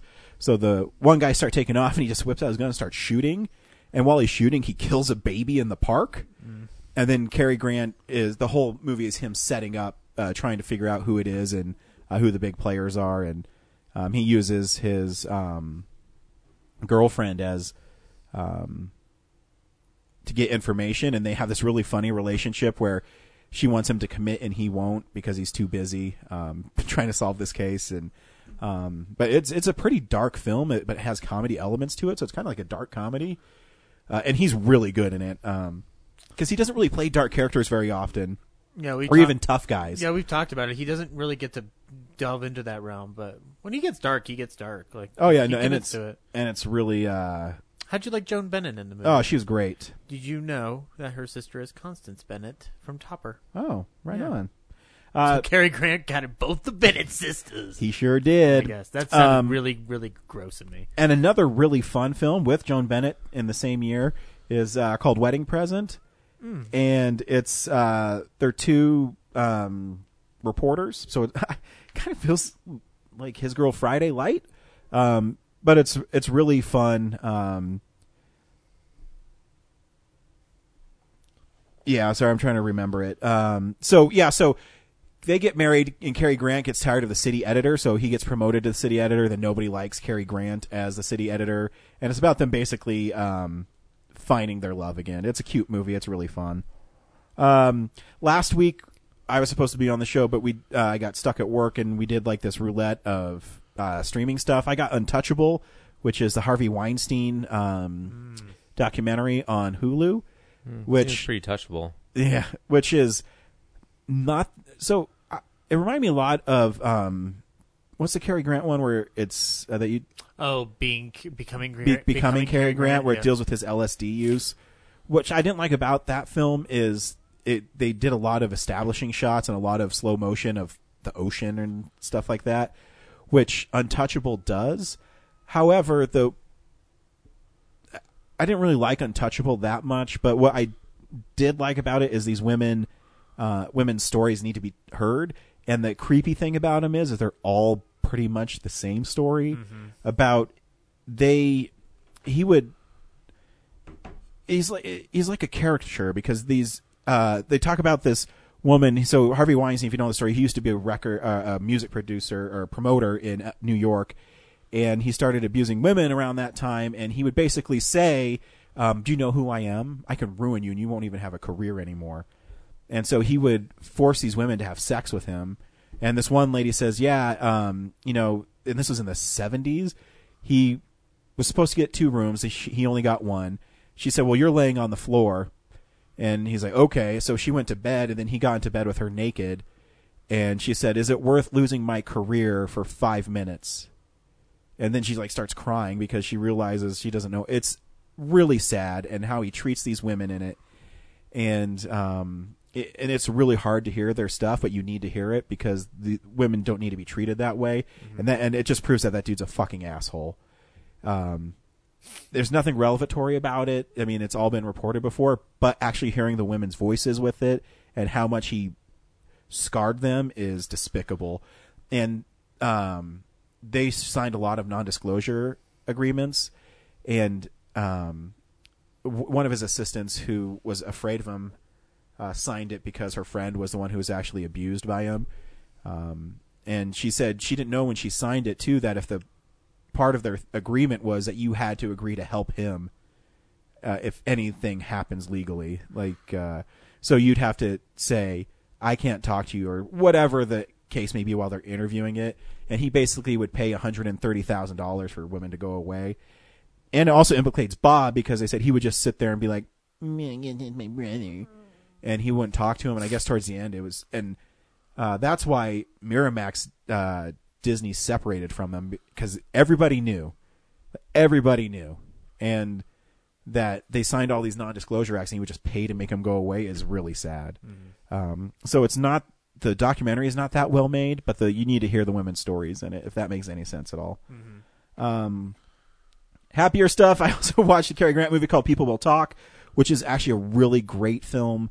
Um, in it, uh, Cary Grant plays a uh, oh he's a, he's his name is Doctor uh, his, his name's he's a doctor and Doctor Doctor. Doctor Doctor. No, his name's Doctor Noah Praetorius, and uh, uh, Jeanne Crain is um, a patient of his, or she's a student, and she passes out when he's about to um, do an autopsy on a corpse.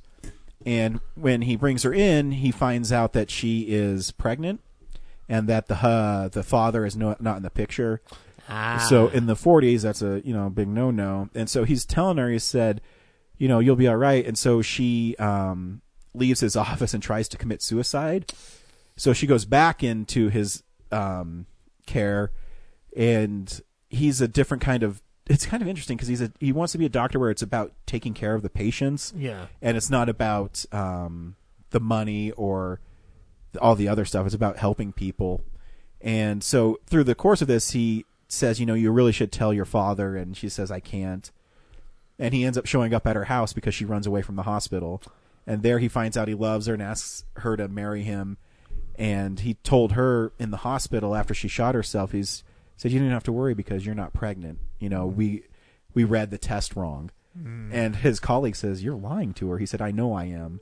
But so she's still pregnant. He said, but I want her to have a, it's a really fascinating story. It sounds a lot like Dark Victory. Yeah. So he, Dark Victory like that, yeah. so yeah. he goes and he actually proposes to her, and they get married.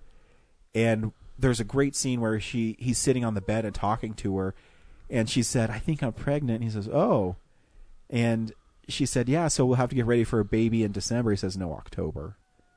And so there's this great scene where she realizes that he lied to her Uh-huh. about protecting her, and so she goes. She said, she says, "Well, you know, did you just marry me because, you know, you didn't want this baby not to have a father?" He says, "No, I married you because I love you and I fell in love with you, and that's going to be my kid." And she says, "It's nice." Says, "How's that kid going to know if we raise that child?" It's a really great moment.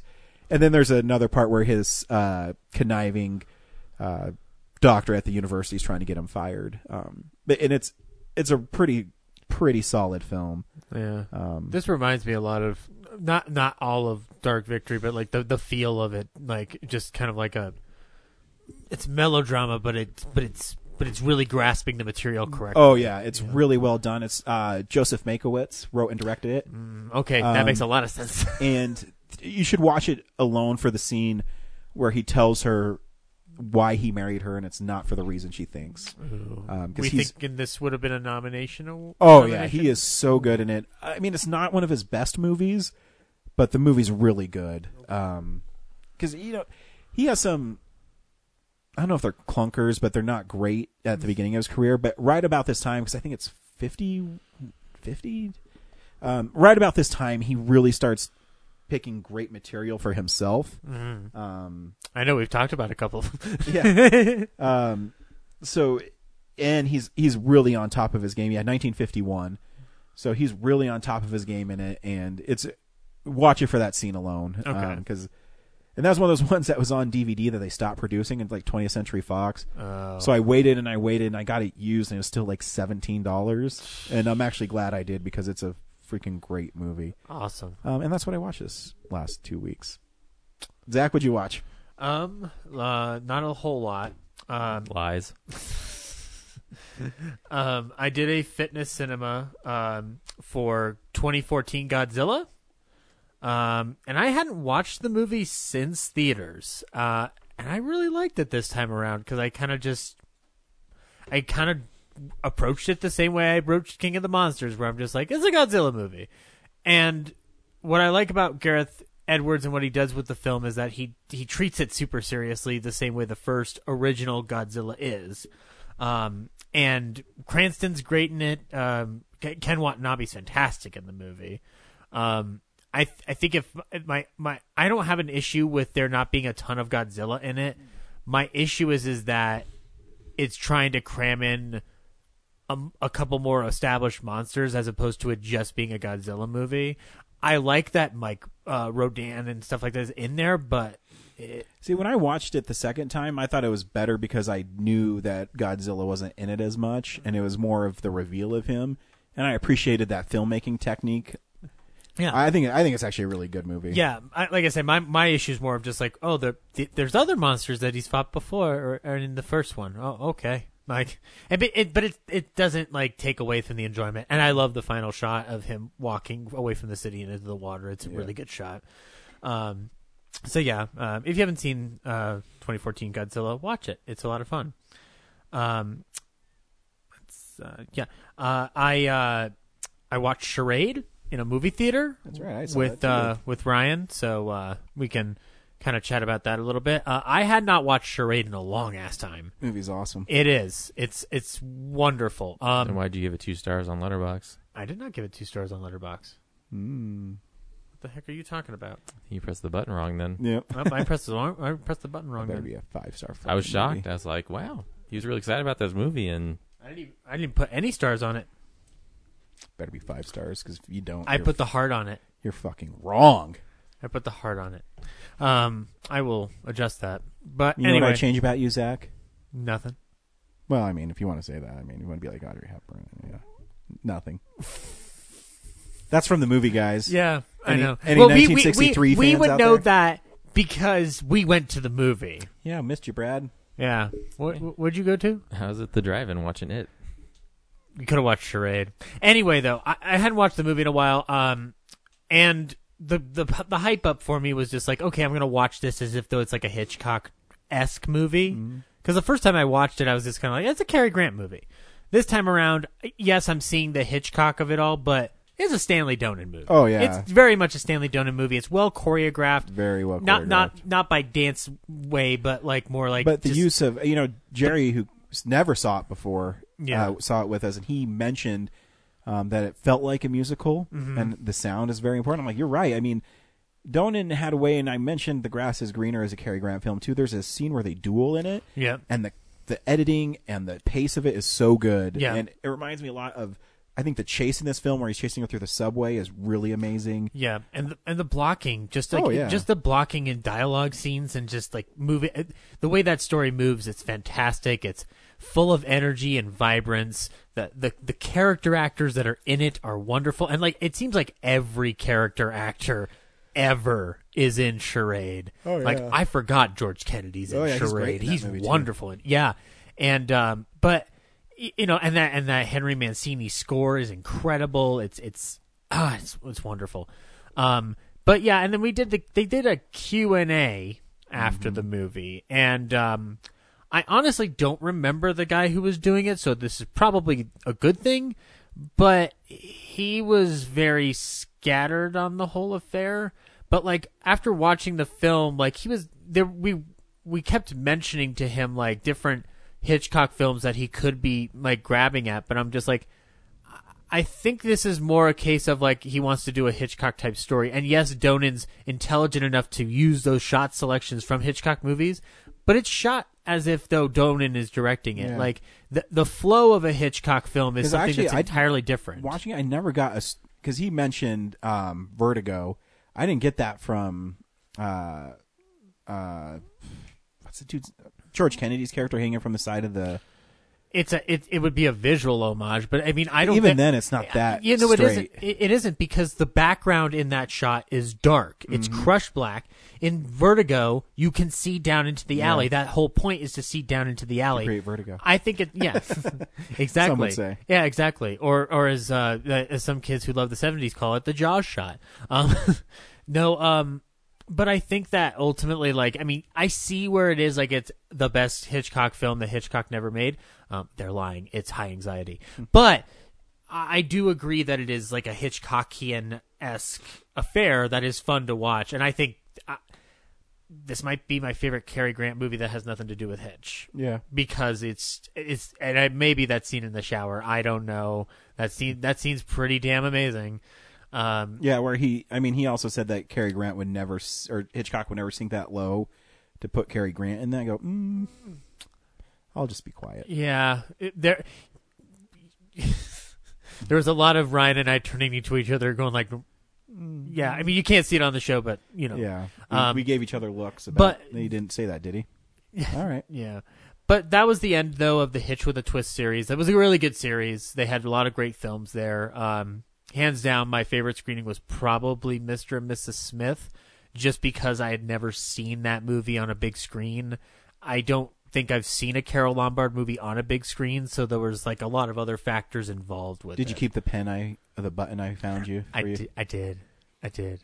I did. I, I, I can't believe I was left over. People, people didn't realize it was Carole Lombard. I just need to find a way to make a Jack Benny button, and I can have a to be or not to be reunion on my chest. Oh, Carole Lombard. um lovely lovely woman um but yeah i mean uh eh, yeah and then uh the only other thing this week was uh i made a i, I made a quote unquote short film uh I- get that motherfucker up. We're recording on Thursday. uh, that's true um i had it up i uploaded it but we have to give it to brad tonight so Okay. Brad has to bail us out again. no Thanks for being the talented me. one. i did the work Dude, you just pull your badge out to prove something to us? Ah, it's just bothering me. um But yeah, But yeah, no, I I uh, I filmed a I filmed an ad for Film Explosion and uh, felt really good making it. Yeah, Feel, good. uh, g- getting da- back there. I wish we had more time to do stuff like that. yeah. I feel like we haven't been able to capitalize on it. We have a YouTube page with like just our episodes on it. Uh, after after working with um, Spencer and Aaron on it, uh, I'm tempted to be like, hey guys, we want to do some more weird random stuff we could put on the U- Real Nerds page? like not random, but like, we'd find a way to make it film themed. But we had fun doing it on the fly, like out of nowhere. So it was a lot of fun. Yeah, And uh, doesn't have to be good. Just do it.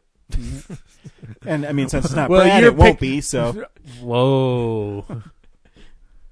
uh, Shots. yeah, I'm sorry. Your your badge being out. Yeah, you can't criticize him with that badge out. you can. you- Yeah, your First Amendment right. You can say whatever you want to me. Are you Mister the Shield? um, and that's all I watched this week. This week on Real Nerds, we saw Rambo: The Last Blood. Wait, wait, wait, wait. You're gonna fuck me over one more time by not reviewing Solve for X? That's true. I saw Solve for X, Brad's uh, latest motion picture event Fuck good. that of movie. the season. No, don't fuck that movie. No, fuck it, because the people at 48 Hour Film Festival didn't agree that's the best one. Granted, I haven't seen any of the other ones, but I know Brad's is the best one.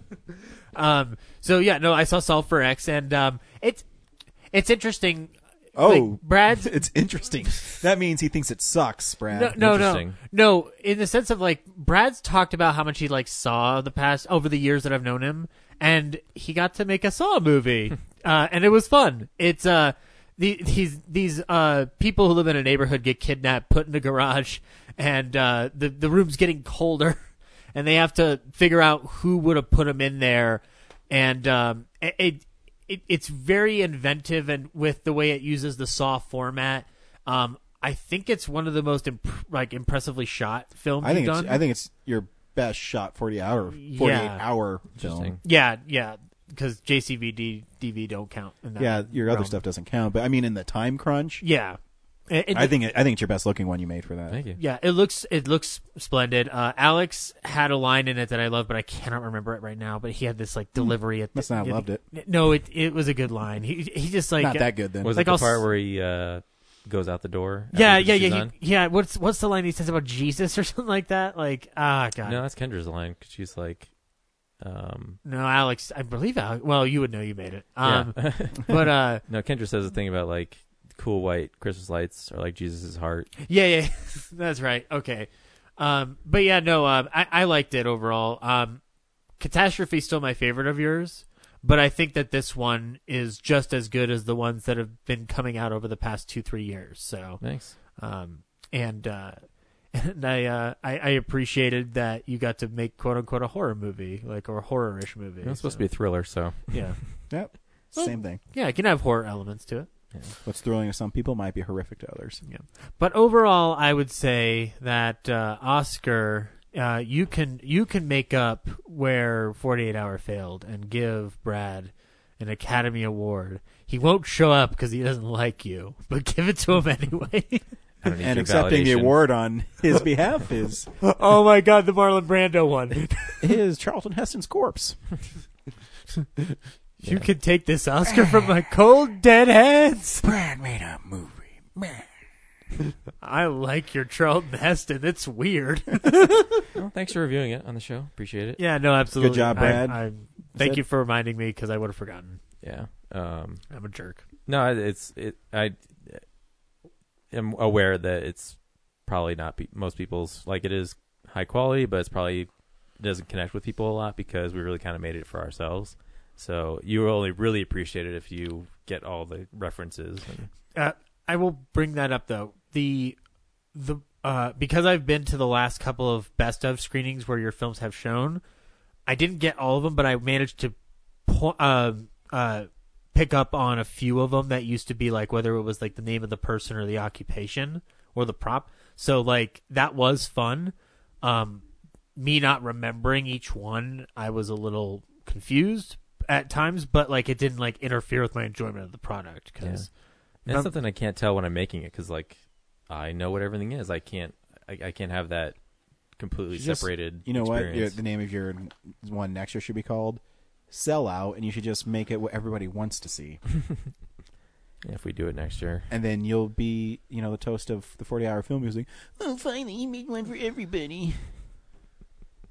But that would be boring. Brad, do you? Yeah. The challenge No, next year is do fucking- all the genres all at Fucking once. sell out. I'm telling you, if you want to get it, make it big, you sell out. Yeah. I would. If we even do it next year, I don't know. I don't know if you would though. I think you'd I'd find a way sell to be an individual though. I would sell out. I've said it many times before. Okay. Maybe let's do um, you know, whatever they assign us, and then in the background I'll just have all our merch. Do it. Like all the characters are wearing Real Nerds T-shirts. And Do it. They're carrying around Blu-rays and If they ever if pint I, glasses. if I ever find a way to do a remake of House of Thousand Corpses, I'll I'll put your to, put you to the test and cast you as Captain Spaulding. Okay. yeah. You've got to commit to it. we should just hire that guy who looks like him. Yeah. Oh god, that guy does look like him. Yeah, just hire him. Yeah. He- I mean, he'll get a job. It's not like Sid Okay. Haig can play it anymore. All right, take us back to the review. Brad, should people see Rambo Last Blood? I, uh, I don't know. I didn't. I, I think you should see the last 10, 15 minutes of it. It's probably the most entertaining part. Everything before that, you know, when you watch, you know, if it's really Last Blood, it should be like a bookend to First Blood. And there's almost nothing really um, that Oh, the relates to. First Blood. Huh? The Yeah, the credits.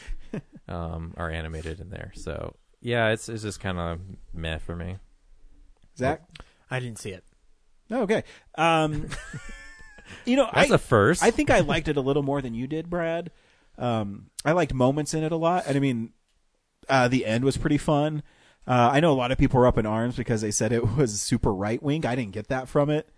Um, It's it's highly negative of Mexico. Like it's very one note. yeah, but I mean, you could also say that about like Sicario and stuff. But Yeah, um, I think they handle a little like more uh, accurately, maybe. Yeah, yeah, I mean, it's it exists. I mean, there's a sweet fatality at the end of my Mortal Kombat.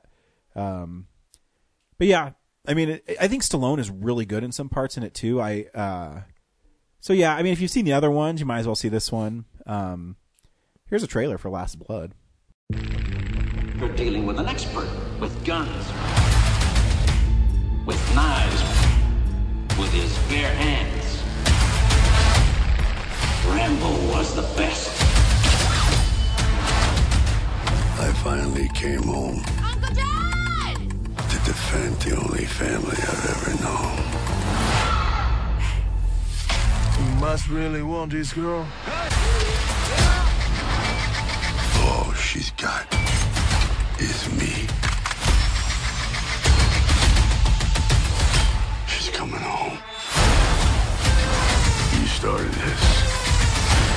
I'll end it.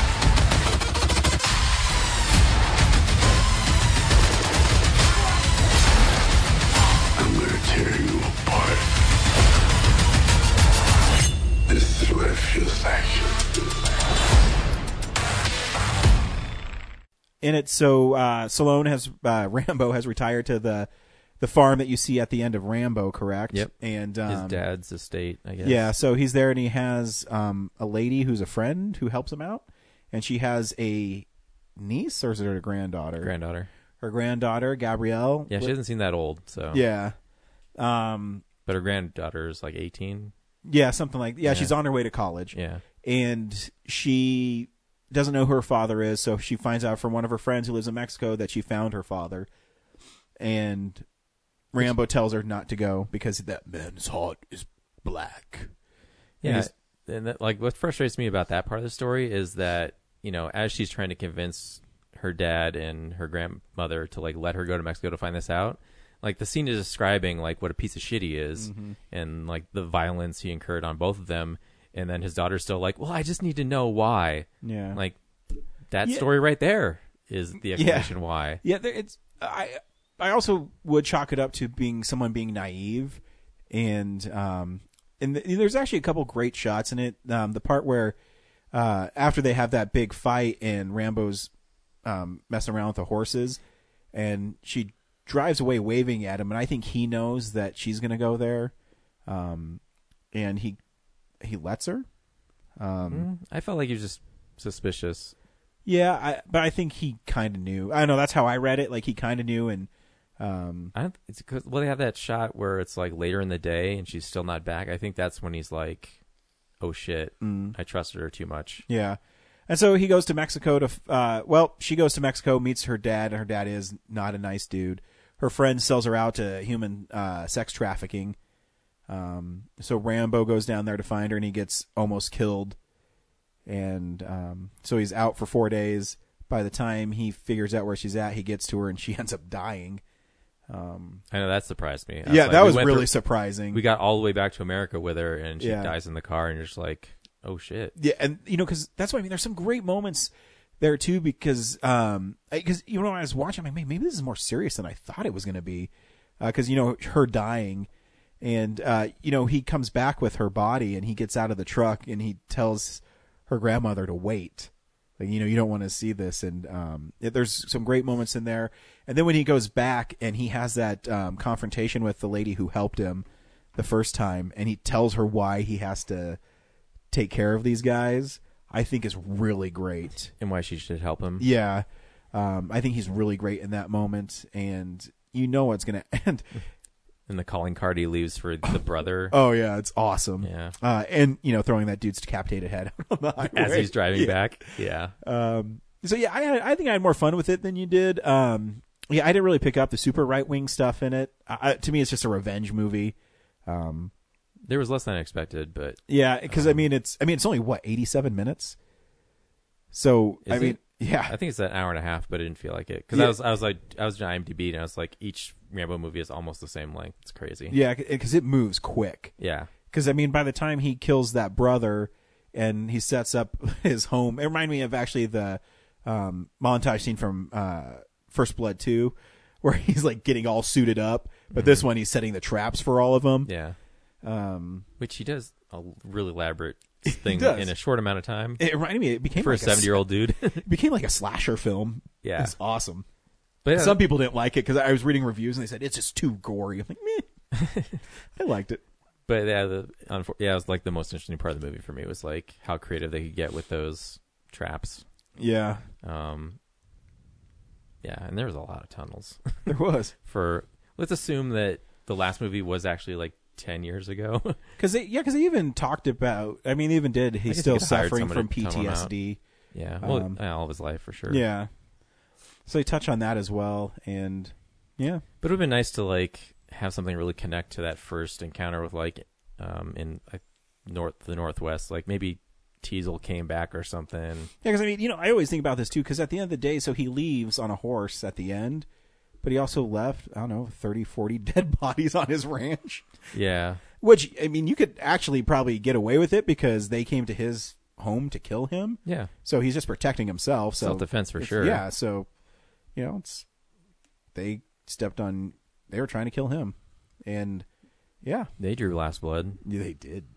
But then he, you know, I say in the Mortal Kombat fatality because uh, the setup, um, they did it so cleverly too. He's shooting his bow and arrow against these four cards that are against the barn door, and he ends up setting up that dude, and he cuts open his chest and rips out his still beating heart. yeah that cartoonish yeah. Like, oh, that's straight out of Mortal Kombat. That's awesome. um, Um, yeah. I, I mean, I had fun with it. Yeah, but I don't know. Like going back to it, like, I just wish it was more personal. You know, it like they invented these two characters to have meaning Mm-hmm. to him. You know, we only get to know them for about twenty minutes, Mm-hmm. uh, maybe. Like you know, he went back to his dad's homestead. Like I guess his dad would probably be dead, Mm-hmm. given his age. But um, I just wish there was like someone else in his like immediate family. You know, because there's also that actually is a really powerful scene too, where he uh, went to the brothel, I guess, or I don't know what you'd call it, where all the girls were being sold to as sex slaves, and he's beating the shit out of those dudes with a hammer. And he, that one dude, he just hitting the fucking dick with it. Um, and he's telling all the girls to run away, and they won't because Yeah. they're victims. They've been traumatized. Uh, it's it's really Well, they think they're gonna die if they leave. yeah yeah. It's really fascinating. Um, I was gonna say, Oh, and then the dude's collarbone when he like pulled it out and broke it. Yep. And they fucking showed. I was like, But also, so the reporter apparently took that truck. What'd she do with that dude? Like, did he just get out and leave? no, I think she was talking about his uh, Rambo's truck. Yeah, but Rambo. you- Used his the bad dude's truck Oh, because remember he like knocked him out and left him on the street. gotcha. But still, like, where'd that guy go? I probably killed him. Hospital? Or, Yeah. I don't know. Um, but I also t- thought too, like when he got back to the states, like I thought the grandmother was going to be like dead in the house, Yeah. so it'd be like even more incentive for him to get mad. Um, but yeah, um, but yeah, that's about it. Like Yeah. it's not it's not a deep movie. No, it's he And that- goes there, kills people. And Also, comes back, I thought kills the people. last like sign off monologue was a little Yeah. kind of cheesy. It was. I thought. I, I think it would have been more powerful. if There was no dialogue. He just sat and started rocking on the chair. Yeah. Because you know, and then they did the montage at the end of all the Rambo films, and I mean that'd been a nice way. Just he just sits there and rocks back End and it. forth, and then end it. and let But- people decide if he died or not. Yeah. But now it's it's clearly like still open for another Yeah. sequel. um, But he's good in it. Yeah. Yep. That's Rambo. Uh, next week on Real Nerds, we're doing um, 2009 Film Explosion, which some of us are redoing. Um, I don't remember my Film Explosion from 2009. I remember some of them. Mine's definitely changed. Um, I, I found my old list from when I was in film school, and uh, that sucker's got to change now. well, you better tell us what it was before you change it because we want to know. oh, I, we gotta did make I, a comparison. I thought it, I didn't send it to you in the text thread. so. Oh, I got to do that. it's pretty fun because I don't know how to write "where the damn." Interesting fact. Uh, the original 2009 is kind of the first origin of the podcast. it is. Um, while not an official Real Nerds. Is that one Show. lost in time? No, it's on. Uh, maybe I'll post it. It's, it's a it's a Nebcast Mhm. one. Yeah, no, so- I didn't know if because you lost the hard drive with all the Oh stuff on it. no, the Nebcast stuff uh, that was still have separate. Okay. Yeah, um, yeah, that in 2010 or two pre Real Nerds film explosions that so once we reach, once you reach back around to the origin point, what happens? Do I disappear? Like, does Henry disappear? yeah time folds in on itself. Yeah. Yeah, you guys are exactly. Erased. Well, it's ten years ago, so you're what, like twelve? And it's, no, I was 18 when, in 2009. So technically, it is our first uh, 2009 film explosions. Yep. Um, That'll be fun. and they will be rewritten a little bit for me. Thanks for listening. All right, thanks for listening. Bye. Bye bye. Crane, you're still wrong about horror movies.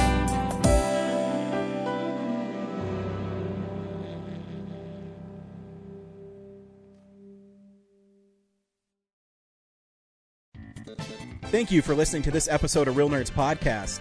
Real Nerds Podcast is a production of Nebulous Visions Multimedia. Thank you to Sparks Mandrill and Plan 9 Studios for our kick ass theme song. Also, if you're in the Denver area and you're looking for a cool place to see movies, we see them at the Alamo Drafthouse in Littleton and now also in Sloan's Lake. Thank you to Colorado Coins, Cards, and Comics for supplying us with all our comic needs, especially you, Andrew. You know who you are. And a big shout out to James's mom. I'm giving you an electronic hug that you can feel through the airwaves. Thanks for listening and have a nice day.